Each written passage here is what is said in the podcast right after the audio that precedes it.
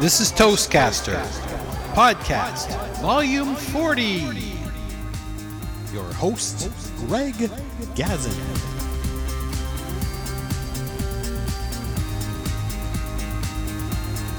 This episode, do you golf with only a putter? So why do you do the same for your messaging?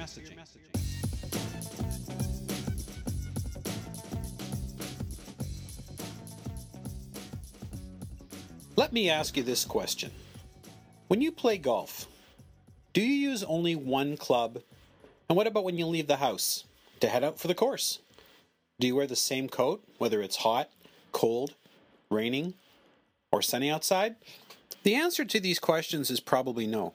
So, why is it that despite no two people being alike, many businesses only seem to have one single sales pitch, one single message? The reason's simple. All too often, when we ask business people this question, who is my customer? They answer with the same standard response everyone is my customer. Now, if everyone is your customer, sales pitches and marketing materials that you have, while relevant for some, might be just too broad, too vague, or irrelevant to others. And the same goes for presenting when you're communicating with your audience. You have to have a different message depending on who you're talking to. Now, of course, in a perfect world, we could see the whole world as our oyster, with all customers looking for the same thing. As Henry Ford once said, you can have any color car you want as long as it's black. And if that was the situation, then we'd have an endless supply of businesses. But of course, in reality, that scenario is pretty much unlikely. But let's assume for a minute that it is, that the whole world is, in fact, our oyster. It might surprise you that having one single message, one single pitch, or a single advertisement is still really not adequate. The chances are that many of those elusive customers, although they might be buying the same thing, are in a different stage of the buying process. Let's use the golf analogy again. The club you use is going to depend on what stage of the game you're playing, where you are. Are you on the tee? Are you on the fairway? Or are you on the green just yards from the pin? Similarly, your marketing needs to be tailored to align with the stage that the customer is in. For example, if we're targeting prospects or potential customers, think of it as stepping up to the first tee. You start off with the driver. You've got a long way to go to get to that pin. To attract your potential customers, your key message must drive home the key point to cover the most distance. You need to focus on introducing your business.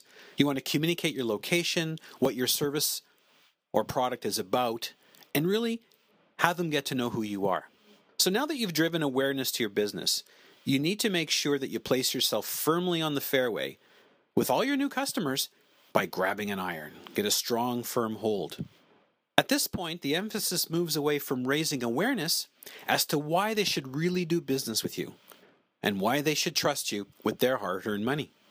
Now, with regular and loyal customers, and, and maybe even your best advocates, you might already be on the green.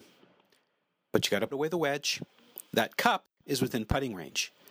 You want to come in under par by offering incentives and rewarding them for being your loyal customers. You could also inform them of new and exciting products that are coming down the pipe, or maybe even ask for feedback. Ask how you're doing, how things are going.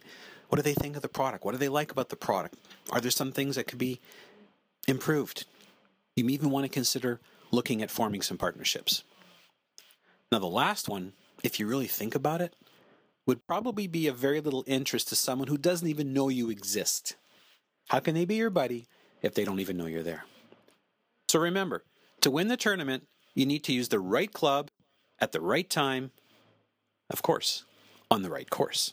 Just like in business, you need to communicate the right message that's focused and relevant and taking into account not only who your target market is, who your customers are, or in the case of presenting or speaking or communicating, who your audience is, but also where are they in the process. And let me leave you with one final note. Regardless as to what your message is or what club you've decided to use, always remember practice what you pitch. I'm Greg Gazin. Thanks for tuning in.